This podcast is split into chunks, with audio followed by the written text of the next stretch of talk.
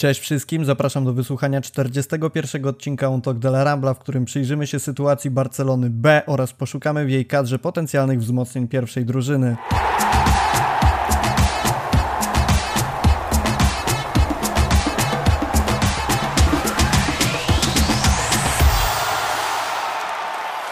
W podcaście nie mogło zabraknąć prawdziwego specjalisty od zaplecza pierwszej drużyny, czyli oczywiście mowa tutaj o Piotrze Guzińskim. Siemanko.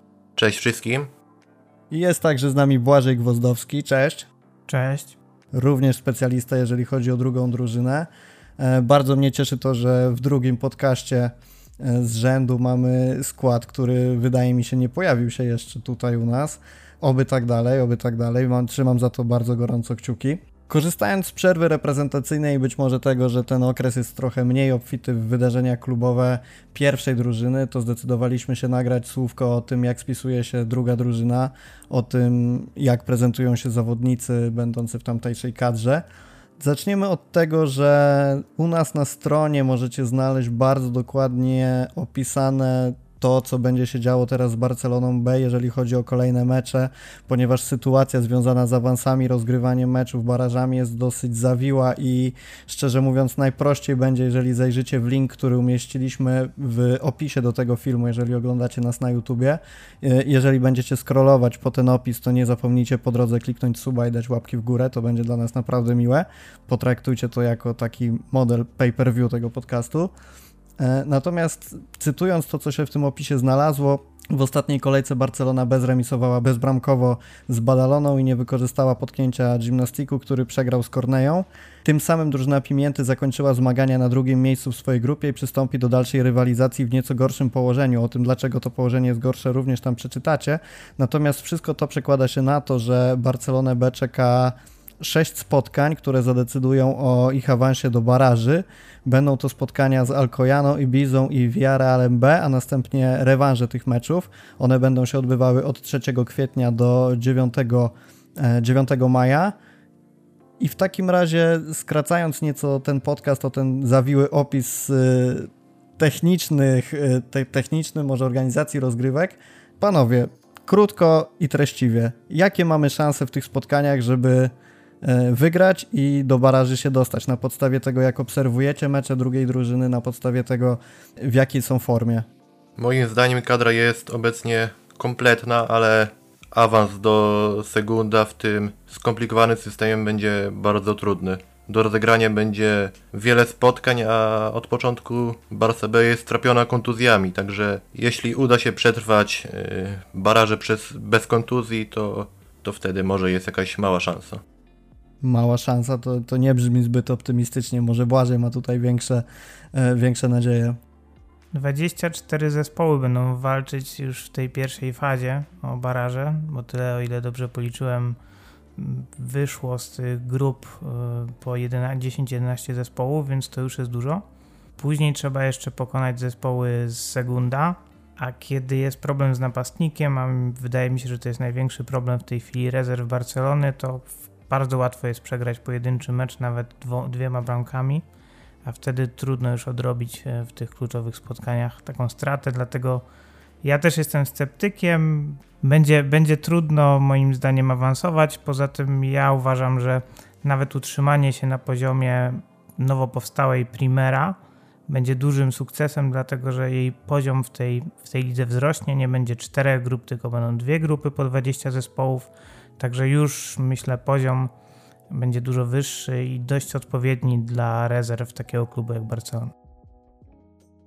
Z tego co mówicie, wynikają dwie rzeczy, tak jak ja tego słucham. Pierwsza to jest taka, że Barcelona B y, może napotkać przeszkody z uwagi na swoją formę, a druga kwestia to jest taka wynikająca z samej formuły tych rozgrywek. Dobrze rozumiem, że nie tylko forma drużyny będzie się tutaj liczyć, ale też ta skomplik skomplikowana organizacja? Moim zdaniem nie tyle forma, co regularność w zdobywaniu bramek, bo ostatnie na przykład spotkania pokazały, że to nie przychodzi wcale tak łatwo. Najlepszym strzelcem jest Ray Manai, ok, 8 bramek, to jest dużo lepszy sezon niż poprzedni. Gdzieś tam za nim podąża Kojado 6 bramek, ale poza nimi to reszta strzelców to po dwie brameczki, nic więcej nie dają zespołowi i z taką bardziej doświadczoną drużyną, bo trzeba się z tym liczyć, że większość zespołów będzie dużo bardziej doświadczona. Kiedy się straci jakąś głupią bramkę po rzucie rożnym albo po rzucie wolnym, to trudno odrobić straty, więc tutaj widzę problem w tym braku doświadczenia, bo o formę się tak bardzo nie obawiam. Piotrek, jak u ciebie? Myślę, że y, mam podobne zdanie do Bożeja i będzie problem z napastnikiem. Raymana strzelił 8 bramek w 15 meczach, a poza nim tak naprawdę tylko Kojado ciągnie tą drużynę i poza nim nie ma, nie ma zbyt wielu zawodników, którzy strzelają bramki. Jest Handro, jest y, y, Niko, ale poza nimi nie, ma, nie ma innych zawodników, którzy po prostu zdobywają regularnie gole. Okej, okay, z tym umiarkowanym optymizmem będziemy podchodzić do kolejnych meczów. Trzymamy kciuki za to, że Barcelona B y, oczywiście wygra wszystkie spotkania i będziemy mogli obserwować awanse, sukcesy, uśmiechy na ustach piłkarzy jak najdłużej, jak najczęściej. E, natomiast sercem tego podcastu chciałbym, żeby było nie to, jak drużyna może się spisać w nadchodzących meczach, natomiast to, kto w tych meczach będzie grał i jak te nazwiska rzutują w kontekście perspektyw na nadchodzący sezon. E, oczywiście mówię o tym, kto może wzmocnić pierwszą drużynę Barcelony, bo nazwisk wydaje mi się jest naprawdę sporo i ten potencjał drzemiący w Barcelonie B jest duży. Natomiast zanim przejdziemy do tego, kto może awansować, to powiedzmy sobie jeszcze słówko o tym, kto tę pierwszą drużynę się ociera, kto wszedł, że tak powiem, z buta. Mam wynotowane trzy nazwiska, o dwóch musimy wspomnieć. Jest to przede wszystkim Oscar Mingesa, który w tym sezonie rozegrał 30 meczów, e, dokładnie 1405 minut, co już jest wynikiem wyższym niż e, w poprzednim sezonie, kiedy w drugiej drużynie rozegrał 19 meczów, zbierając 1241 minut. Zanotował jeden gol z łezką, ma na koncie dwie asysty i wobec kontuzji Desta i Roberto można powiedzieć, że w tym sezonie odgrywa kluczową rolę, jeżeli chodzi o obsadę prawej strony. E, co do samego Oskara Minkesy, opinie są dosyć podzielone w tym sezonie. Są tacy, którzy twierdzą, że jest to dobry sezon na przetarcie, że prezentuje całkiem ciekawą, momentami wysoką formę nie wiem, czy zwróciliście na to uwagę, ale ten algorytm Huskort bodajże wybrał go do 11 miesiąca. Z drugiej strony są tacy, którzy nazywają go drugim Olegerem. Jak wy postrzegacie Oskara Mingezę? Czy, czy jest to zawodnik godny pierwszej drużyny i jak jego forma obecna ma się do tego, co prezentował w rezerwach?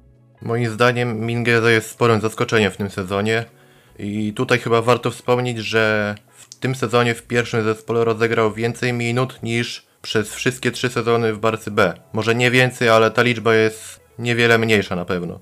Także to już robi wrażenie. Na pewno y, jego progres y, w aspekcie de defensywnym też jest godny uwagi i myślę, że taki zawodnik jak Mingeza powinien mieć miejsce w kadrze pierwszej, pierwszego zespołu. Y, zawodnik nieodstawiający nogi, agresywny i do tego wszechstronny. Myślę, że ktoś taki zawsze się przyda. Błażej, zanim e, poproszę Ciebie, żebyś powiedział, to chciałbym, żebyś nawiązał, bo na pewno wyłapałeś jakieś taktyczne niuanse, jeżeli chodzi o Mingezę. E, jak w Twojej ocenie zmiana, przejście z 4-3-3 na 3-5-2 pomogło Mingezie? No, przede wszystkim mniejsza odpowiedzialność na nim ciąży, bo ma zawsze kogoś za plecami, kto go ubezpiecza, więc to na pewno mu pomogło. Moim zdaniem też troszkę przesunięcie go w linii obrony odrobinę w prawą stronę odkleja go trochę od gry z napastnikiem bezpośrednio cały czas, a bardziej wprowadza w jego charakterystykę grę na wyprzedzenie. On sobie z tym zawsze dobrze radził. Przy czym ja też jestem bardzo zaskoczony formą Mingezy, dlatego że on się nigdy nie wyróżniał właśnie tą agresją, nigdy nie wyróżniał się jakąś taką bardzo zdecydowaną grą czy odważnym wychodzeniem do górnych piłek. Zrobił olbrzymi progres i to nie tylko na przestrzeni jakby przed tym sezonem, tylko w trakcie sezonu, bo on w drużynę pierwszą wszedł też tak sobie, popełniał błędy, dobrze wyprowadzał piłkę od początku, ale to nigdy nie była jego wada, nawet w Barcelonie B. Natomiast nigdy nie był tak agresywny, nigdy tak skutecznie nie grał na wyprzedzenie, nie dyskutował z sędziami tak, jak dyskutuje w tej chwili, nie był tak odważny, więc tu jest olbrzymi progres. I wydaje mi się, że takie zdecydowanie, takie przekonanie o tym, że może zagrać w danej akcji dobrze, to jest ta największa różnica, czyli to wszystko się działo w głowie. I w Barcelonie B trzeba też zaznaczyć, bo tu Piotrek miał oczywiście rację, on nie był podstawowym obrońcą. Mało tego, ja osobiście jak oglądałem mecze Barcelony B i widziałem, że będzie musiał zagrać Mingeza, a nie Araujo i Cuenca, to byłem, już się godziłem z tym, że jakaś głupia bramka wpadnie, po prostu. Bo tak się zdarzało z dużą regularnością, a tutaj nagle mamy, oczywiście zdarzały się błędy, ale tych błędów jest dużo, dużo mniej. I to jest chyba największe dla mnie zaskoczenie całego tego sezonu, jeśli chodzi o Barcelonę. A uważacie, że jest to zawodnik, który może pełnić rolę podstawowego zawodnika w wyjściowej jedenastce w przyszłych sezonach? Czy jest to ktoś raczej pokroju. E, nie mam tutaj pomysłu na nazwisko takiego pierwszego zmiennika, natomiast mam na myśli rzeczywiście e, takiego trzeciego stopera w tym systemie 4-3-3, ewentualnie drugiego prawego obrońcy, tego pierwszego, który wchodziłby z ławki do linii obrony. Myślę, że Mingeza będzie głównie zmiennikiem w kolejnych sezonach, jeśli oczywiście zostanie w Barcelonie. To będzie raczej piłkarz, który będzie wchodził z ławki, od czasu do czasu grał ze słabszymi rywalami i tutaj na jego korzyść na pewno będzie działała wszechstronność, zaangażowanie i myślę, że będzie grał tylko od czasu do czasu, ale powinien mieć y, miejsce w składzie. Ja tak naprawdę nie wiem, bo on już mnie tak bardzo zaskoczył, że niewykluczone, że jeszcze bardziej pójdzie w górę i będzie podstawowym zawodnikiem. Na pewno moim zdaniem jest dużo gorszy, gorszy od Ronalda Araujo. Dużo gorszym zawodnikiem i to nawet jeśli chodzi o potencjał, który posiada, dlatego że Araujo jest zawodnikiem na miarę jednego z najlepszych stoperów na świecie a no, może być całkiem solidnym zawodnikiem, nawet bardzo dobrym, ale raczej to nie będzie ktoś, kto będzie gdzieś tam ocierał się o złotą piłkę, czy o w ogóle galę e, najlepszych zawodników, więc tu bym tego po nim nie oczekiwał. Też uważam, że powinien zostać w kadrze. Dużo będzie zależało od tego, czy w zespole zostanie dalej Piqué i będzie grał z taką regularnością, jak grał w poprzednich sezonach. Nie wiadomo jak z kontuzjami, bo już to też wiek jest dość zaawansowany jak na nawet stopera, tym bardziej, że kontuzja była dość, bym powiedział, trudna do, do zaleczenia całkowitego. Tu może być różnie, może być e, z korzyścią dla Mingezy albo, albo wręcz odwrotnie.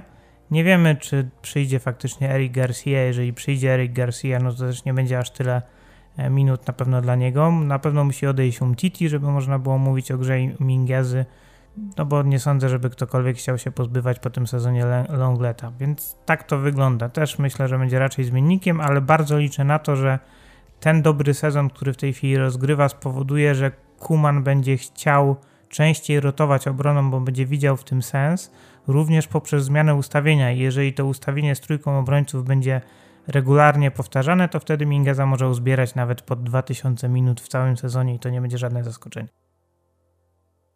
W takim razie przejdźmy do drugiego zawodnika. Pewnie nasi słuchacze już się domyślili o kogo chodzi. Laish Moriba.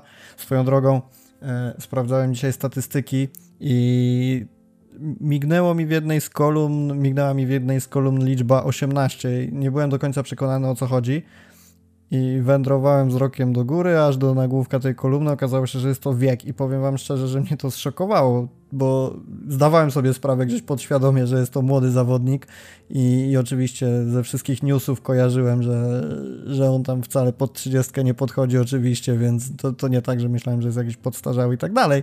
Natomiast po tym, jak prezentuje się na boisku, po różnych jego reakcjach, czy też yy, może nie w pisach, bo w social mediach, ale ale po takim właśnie boiskowym zachowaniu sądziłem, że jest zawodnikiem starszym, więc to 18 lat trochę mnie zszokowało. To samo pytanie tak naprawdę, czy jesteście zaskoczeni tym, jak Moriba powoli wchodzi do pierwszego składu, co, do pierwszej drużyny, co prawda tych minut ma rozegrane znacznie mniej niż, niż Mingesa, ciężko tutaj mówić o porównywaniu tych, tych gości, natomiast y, samo to, jak y, pozytywne recenzje zbiera po swoich meczach, pozwala sądzić, że będzie to zawodnik na pewno przyszłościowy.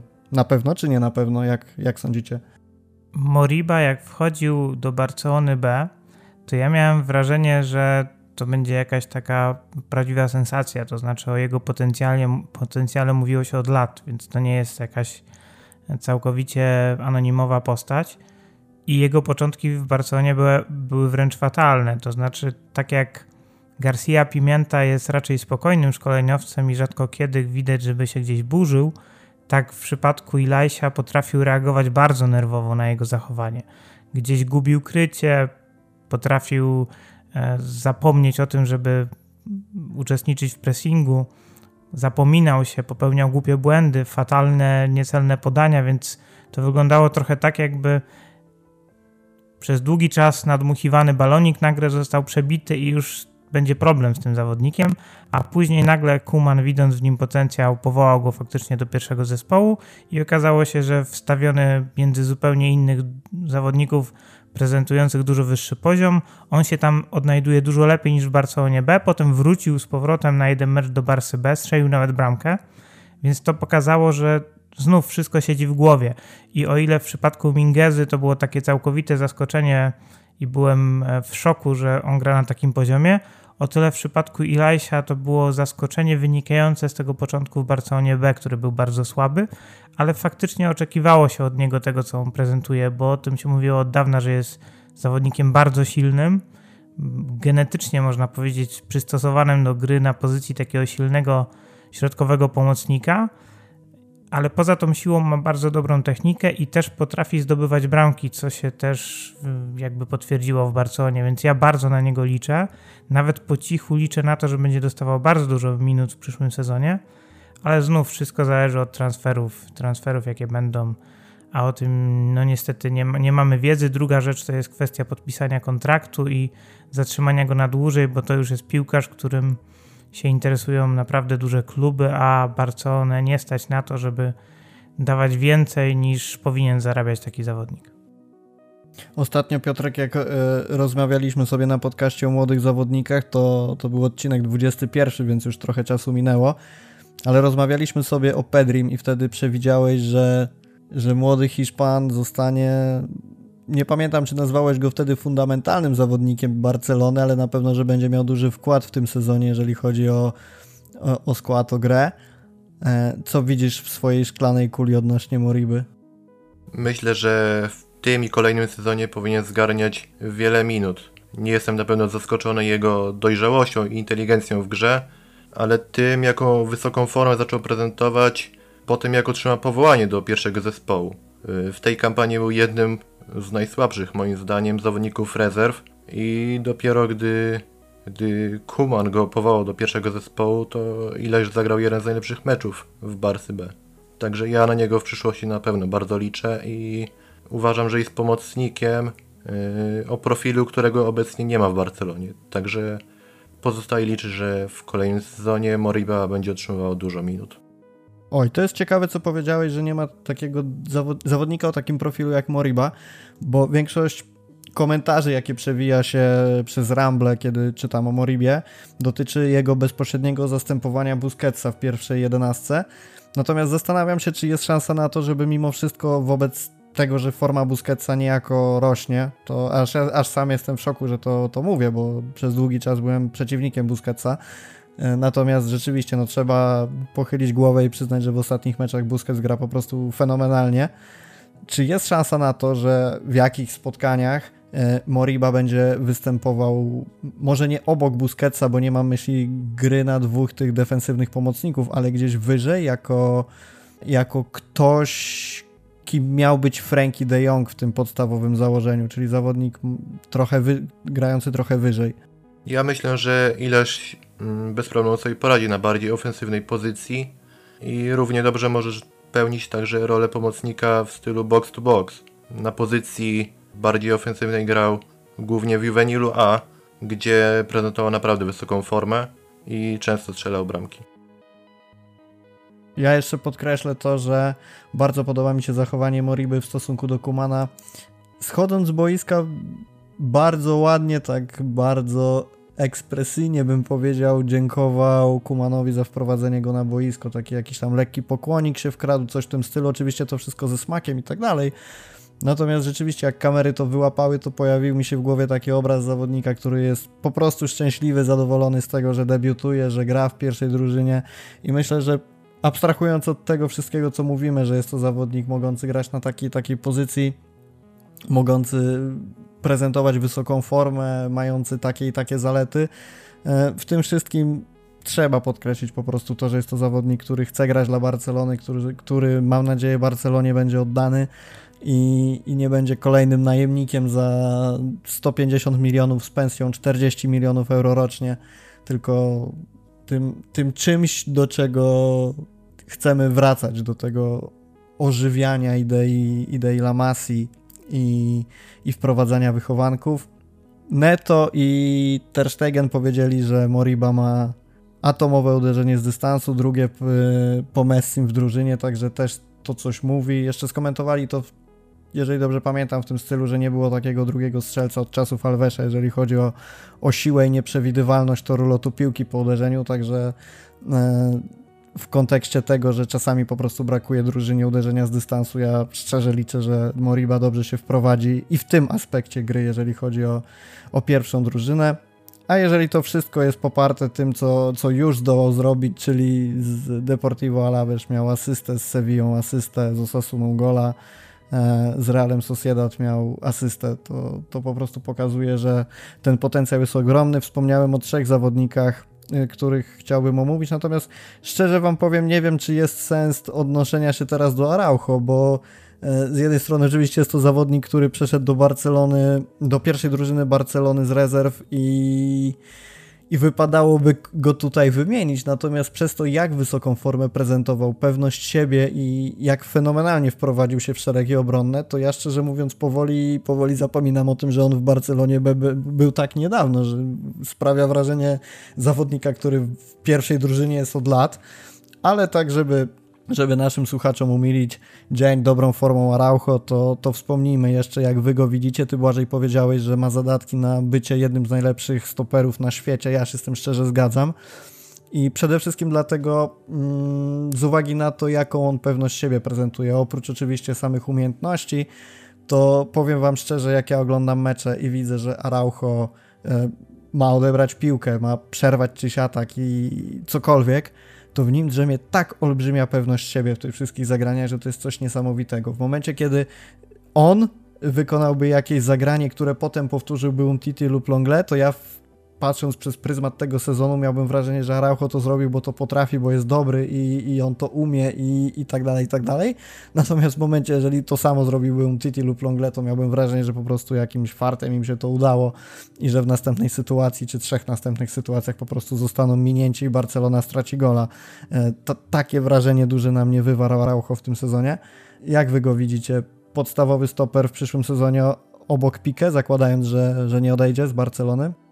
Nie wiem, czy obok Pique, bo to może być e, jeszcze różnie, ale no podstawowy to ja sobie inaczej tego nie wyobrażam. Ja pamiętam, jak on wchodził do Barcelony B, bo on w Barsie B zagrał, o ile dobrze pamiętam, ponad 50 spotkań, więc całkiem dużo.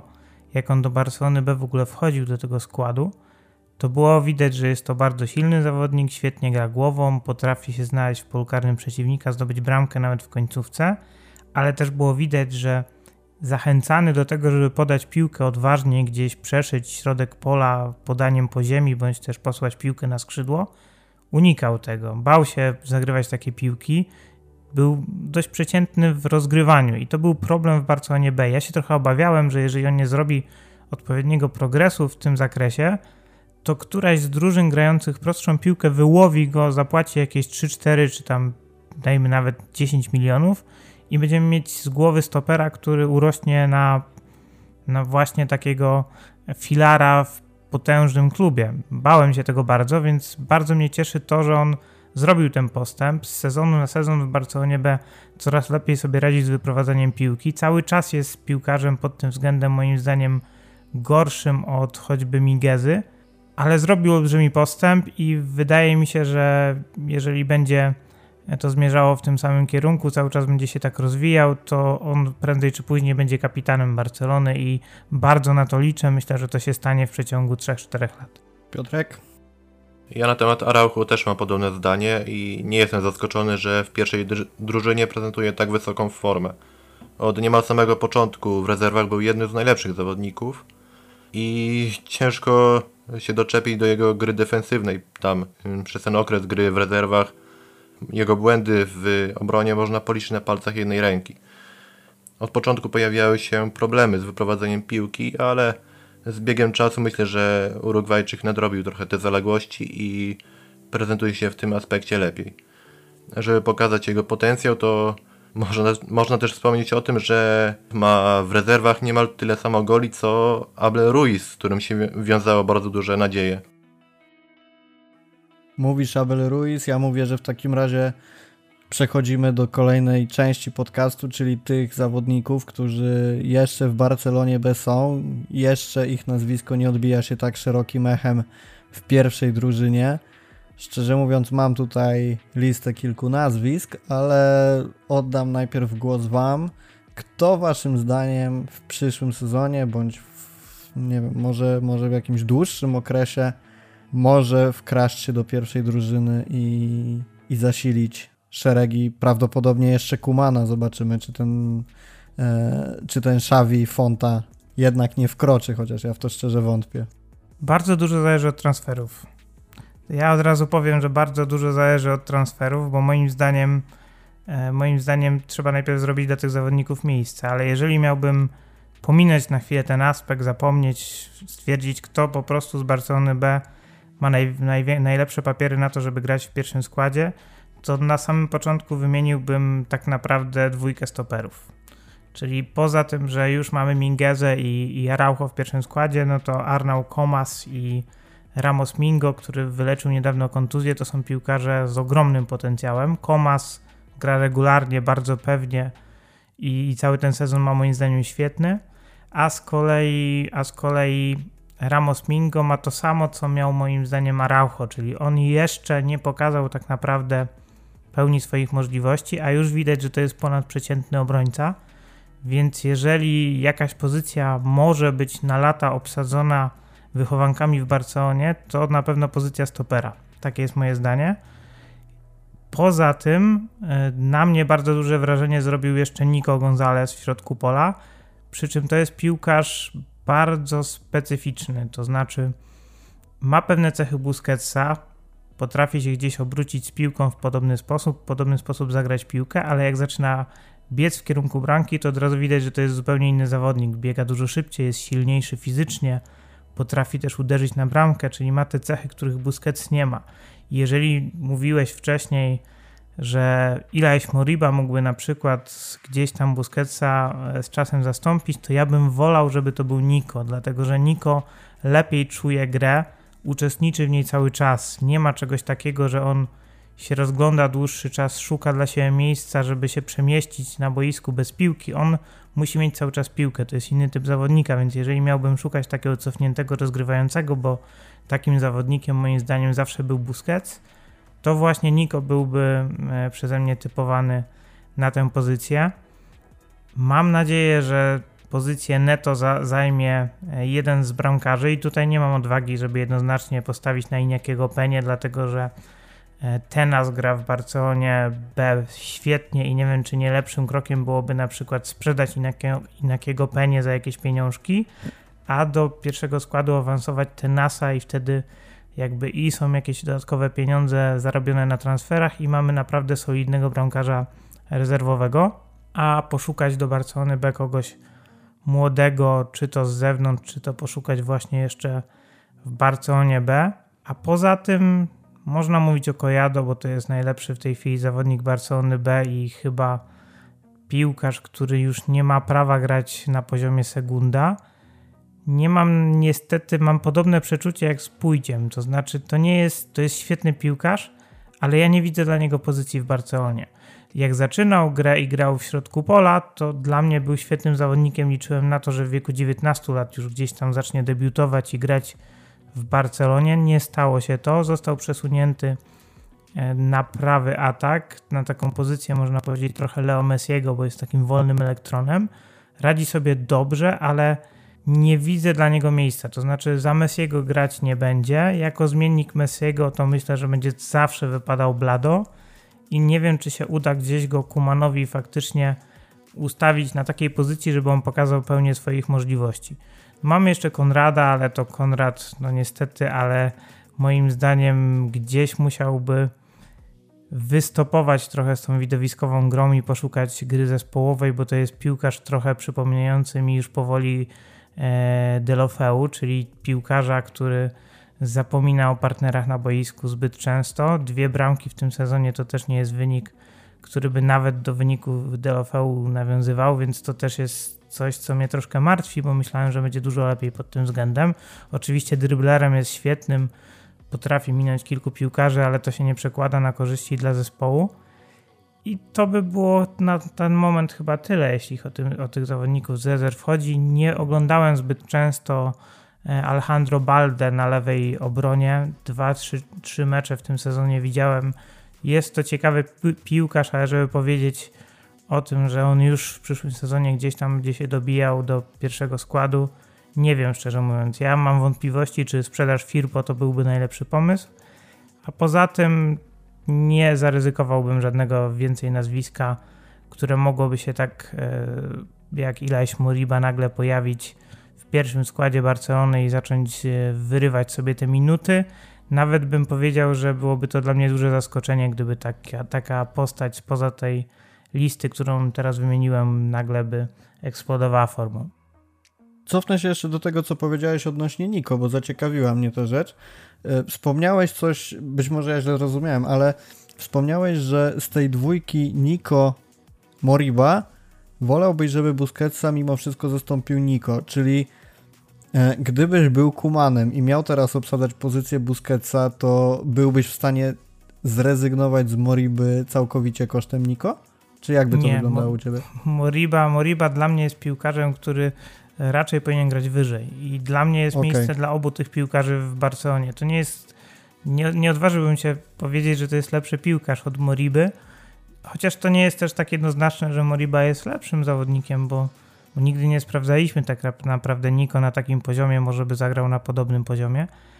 Ale nie widzę Moriby po prostu na pozycji Busquetsa. Boję się, że on by miał zbyt dużo przestojów, za dużo błędów, które by go może spaliły psychicznie, natomiast Niko jest piłkarzem, który on się nigdy jakoś tak szczególnie nie wyróżniał. Ja go nie pamiętam y, z meczów e, w sekcjach juniorskich, żeby on był jakimś tam wiodącym zawodnikiem, a w Barcelonie B też na początku był taki dość niemrawy, pewny, nie, nie podawał niecelnie czy, czy coś w tym rodzaju, grał bardzo, bardzo pewnie, pomagał utrzymać się zespołowi przy piłce, ale nie ryzykował.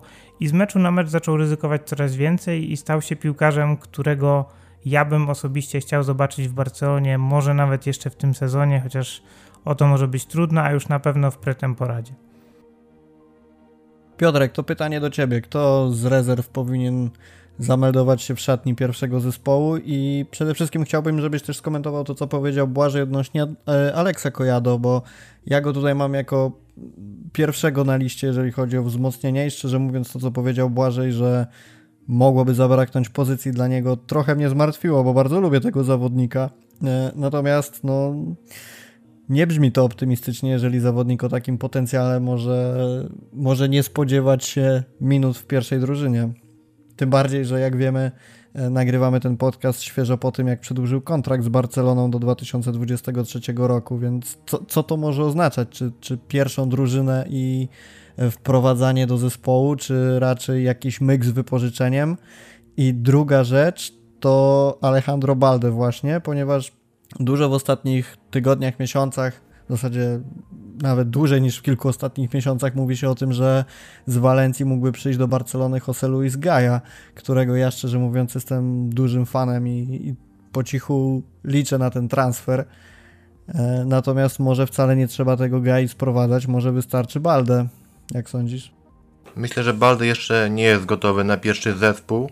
Ma spore braki w grze. E, na pewno można docenić to, że zrobił progres w aspekcie defensywnym, ale pod polem karnym jeszcze mu czegoś brakuje. Dość często dogrywa niecelnie albo notuje po prostu głupie straty. Myślę, że e, Alejandro przyda się jeszcze kolejny sezon w rezerwach i dopiero potem będziemy mogli mówić o, o jego możliwym awansie do pierwszej drużyny. A co do Kojado, mam bardzo podobną opinię. Jest jednym z moich ulubionych zawodników. Ma świetną technikę, balans ciała jest kreatywny ale po prostu nie widzę dla niego miejsca w pierwszej drużynie.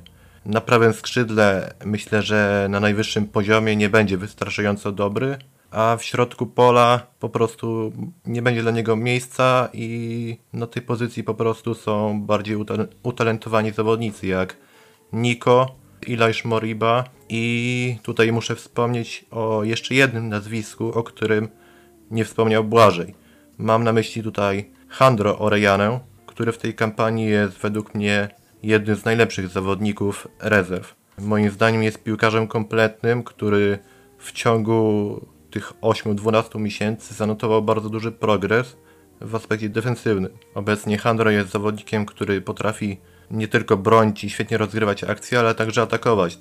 Handro jest specjalistą od stałych fragmentów gry, potrafi zagrywać między liniami i moim zdaniem powinien awansować do pierwszej drużyny. Problem w tym, że Kuman woli raczej stawiać na zawodników o lepszych warunkach fizycznych i tutaj mam na myśli Niko i Ilajsza. Niko e, jest dla mnie sporym zaskoczeniem w rezerwach, gdyż zrobił duży progres w defensywie, w juvenilu, a e, można powiedzieć, że był leniwy, rzadko angażował się w grę w obronie, a po przejściu do rezerw w tym aspekcie może imponować. Na pozycji defensywnego pomocnika przypomina oczywiście Busquetsa, ale gdy już zabierze się z tą piłką, to moim zdaniem jest, jest podobny do Frankiego de Jonga. A rozważając pozycję napastnika, bo wiemy o tym, że Barcelona ma dosyć duży problem, jeżeli chodzi o obsadzenie tej dziewiątki. Mówimy tutaj często o tym, że może Haaland, może Aguero, może Depay, ale tak naprawdę tak naprawdę niewiele wiemy na temat tego, jakie transfery będą realizowane. Te, te, te, trzy nazwiska przewijają się najczęściej, natomiast dziewiątkę w Barcelonie benosi Hiroki Abe dla mnie, jako osoby, która nie za często zagląda na zaplecze pierwszej drużyny, jest to nazwisko raczej niewskazujące na to, że mógłby zastąpić mm, Bright White'a e, w Barcelonie, natomiast może macie inne zdanie na ten temat? To ja od razu może zacznę od tego, że e, Hiroki Abe to jest skrzydłowy, natomiast faktycznie jest to piłkarz, który imponuje inteligencją.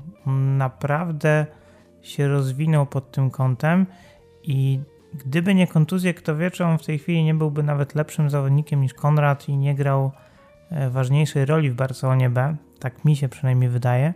Ale na pozycji dziewiątki to moim zdaniem jednak trzeba to skwitować bardzo jasno. Jest całkowita susza. Nie ma w Barcelonie B piłkarzy, którzy mogliby e, tą pozycję zająć. Moim zdaniem nikt się do tego za bardzo nie nadaje.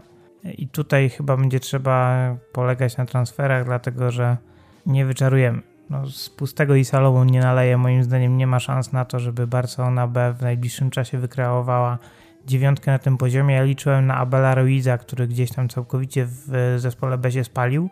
Teraz się odbudowuje w Bradze i strzelał dużo bramek w pucharze. Przede wszystkim tam chyba łącznie 10 bramek ma w tym sezonie, jak sumować ligę i puchar, więc to już jest niezły wynik. No ale to też nie był piłkarz na Barcelonę na pewno i też nie za bardzo widzę w rezerwach, e, czy nawet pukających do rezerw zawodników, którzy mogliby to miejsce zająć. Jeżeli miałbym typować kogoś młodego w Barcelony, kto może grać na dziewiątce, to byłby to Ansu Fati, ale niestety no ten, te, ta poważna kontuzja, nie wiadomo jak, jakiej formie on wróci w ogóle do zespołu. Kto wie, może Dembele, jeżeli zostanie, to będzie próbowany na tej dziewiątce i Barcelona będzie cały czas grała w ustawieniu z trójką obrońców, wtedy to ma jakiś sens. A tak poza tym, to jeżeli nie kupimy jakiegoś naprawdę poważnego naz nazwiska, no to musimy się liczyć z tym, że zawsze będą jakieś kompromisy i szukanie łatania tej luki w postaci dziewiątki poprzez jakieś różne zabiegi i dużą wymienność wśród napastników. A wracając jeszcze na chwilę do Handro e, Orejany, to faktycznie o nim zapomniałem i tylko jedyna rzecz mi przyszła do głowy, że mieliśmy już takich dwóch zawodników o podobnym profilu, może nie takich, takim bardzo zbliżonym jak e, aż tak bardzo, ale podobnym. Pierwszym z nich był Sergi Samper, moim zdaniem nawet piłkarz bardziej utalentowany i tutaj m, mm, tą cechą wspólną, która przeważyła, że akurat Samper nie, nie zdołał e, awansować i jakąś ważniejszą rolę pełnić w Barcelonie, to przede wszystkim były urazy, ale też taka mobilność, e, powolność w tych pierwszych krokach z piłką i Orejana też do najszybszych piłkarzy nie należy. A druga, drugi taki zawodnik to jest Mączu, który był przecież kapitanem i znakomitym moim zdaniem piłkarzem. To był skandal dla mnie, że odszedł i nie dostał szansy. również moim zdaniem piłkarzem był kompletnym i rzuty wolne, i rzuty karne, i rozegranie, i strzał. Wszystko miał ten zawodnik. Nie dostał żadnej szansy, więc ja się obawiam, że będzie tak jak mówił Piotrek, czyli Kuman woli Niko, bo Niko jednak jest piłkarzem słusznego wzrostu, ponad 1,80 m wyraźnie, podobnie Ilaś Moriba, a Handro, tak jak Samper, gdzieś tam będzie musiał szukać e, kontynuacji swojej kariery w zupełnie innym klubie. Okej, okay, to w takim razie przejdźmy teraz do zawodników, którzy są już jedną nogą tak naprawdę poza klubem. Piotrek, zasugerowałeś, żeby wspomnieć na podcaście o Kukurei, Kłęce i o Mirandzie. E, jakie widzisz perspektywy ich powrotu do Barcelony? Czy jest w ogóle na to szansa? Jak to będzie wyglądać w nadchodzących miesiącach? Jeśli chodzi o piłkarza, którego bym bardzo chciał zobaczyć z powrotem w Barcelonie, to jest to Jorge, Jorge Cuenca, który w tym sezonie w Segunda jest według mnie jednym z najlepszych środkowych obrońców. Dodatkowo obecnie jest jednym z najlepszych y, piłkarzy w kadrze U21. Poprawił się jeszcze bardziej w aspekcie defensywnym, świetnie radzi sobie z piłką przy nodze. I tutaj warto wspomnieć, że cały czas Barcelona ma opcję odkupu Jorge. Nie mówi się dokładnie jaka jest to kwota, ale podobno mniejsza niż 10 milionów euro.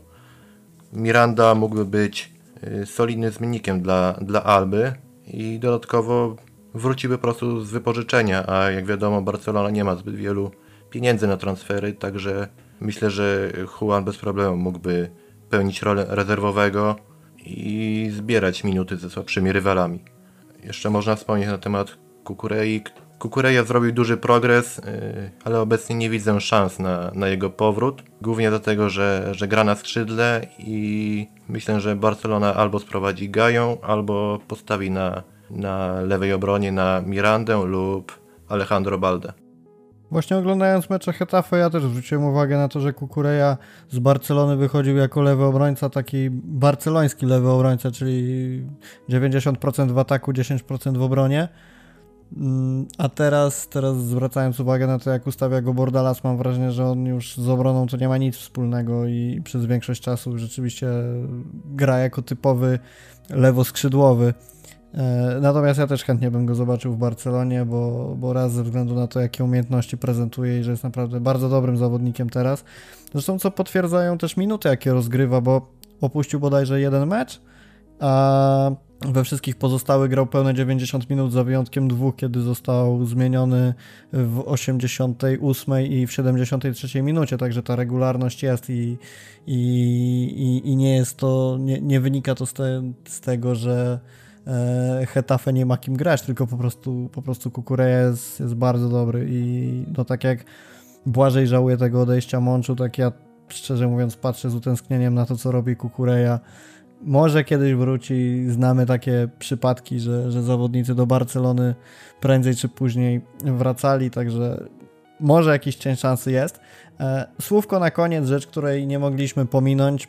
Jesteśmy świeżo po meczach kadry U21.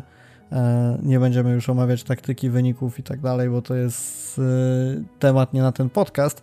Natomiast krótkie pytanie do Ciebie, Piotrek, bo wiem, że śledzisz te mecze. E, coś, co na pewno zainteresuje naszych słuchaczy. Dlaczego Pójć nie, nie dostał tylu minut, na ile rzekomo zasługuje, bo ciągle dopatrujemy się w nim genialnego zawodnika. Kuman na niego niekoniecznie chce stawiać. Wydawać by się mogło, że w kadrze te minuty zyska, natomiast ups, okazuje się, że też nie. Więc co jest powodem? Jeśli chodzi o kadrę U21, to myślę, że Luis de la Fuente preferuje zawodników grających regularnie. W środku pola w kadrze U21 gra Manu Garcia, Zubimendi, który w Sociedad rozegrał ponad 1800 minut i dodatkowo Moncayola, który jest w Osasunie jednym z najważniejszych zawodników. Myślę, że tutaj nie chodzi o talent, tylko po prostu o, o to, kto, kto gra najwięcej. Z drugiej strony Ricky Pucz jest też zawodnikiem w jednym momencie znakomitym, który potrafi posłać prostopadłe podanie, y, minąć zawodnika, a w drugim momencie jest y, bardzo chaotyczny. Czasami wydaje się, że, że za dużo chce zrobić w jednym momencie i kończy się to bardzo prostymi stratami.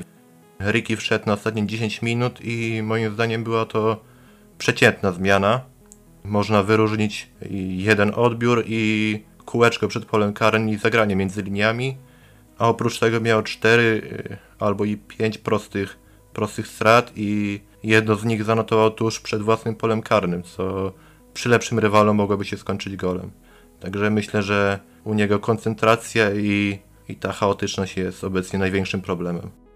Ale ja zawsze będę powtarzać po takich sytuacjach, że ocenianie zawodnika na podstawie 10 minut jest nieco niesprawiedliwe, bo e, z jednej strony można pokazać bardzo dużo, z drugiej można pokazać bardzo mało, natomiast tak naprawdę czy jest to jakaś wyrocznia tego, jak zawodnik się sprawdzi na dłuższą metę, uważam, że niekoniecznie. No. Na, natomiast tak, chcieliśmy zakończyć ten podcast słówkiem o bo, bo jeżeli mówimy sobie o młodych zawodnikach, to nie mogło go tutaj zabraknąć. Dobra, chłopaki, jak chcecie coś jeszcze dodać, to, to teraz, bo będziemy kończyć. Macie jeszcze jakieś przemyślenia na koniec odnośnie Barcelony B, młodych zawodników? Ja bym wspomniał jeszcze o, o napastniku i wymienił tutaj Angela Alarcona, który zagrał niedawno w wyjściowym składzie rezerw i w tym sezonie jest jednym z najlepszych zawodników Juvenilu A. Jest chłopak z rocznika 2004 i do Juvenilu A otrzymał bezpośredni awans y, z kadet A i dzięki temu ominęła go gra w Juvenilu B.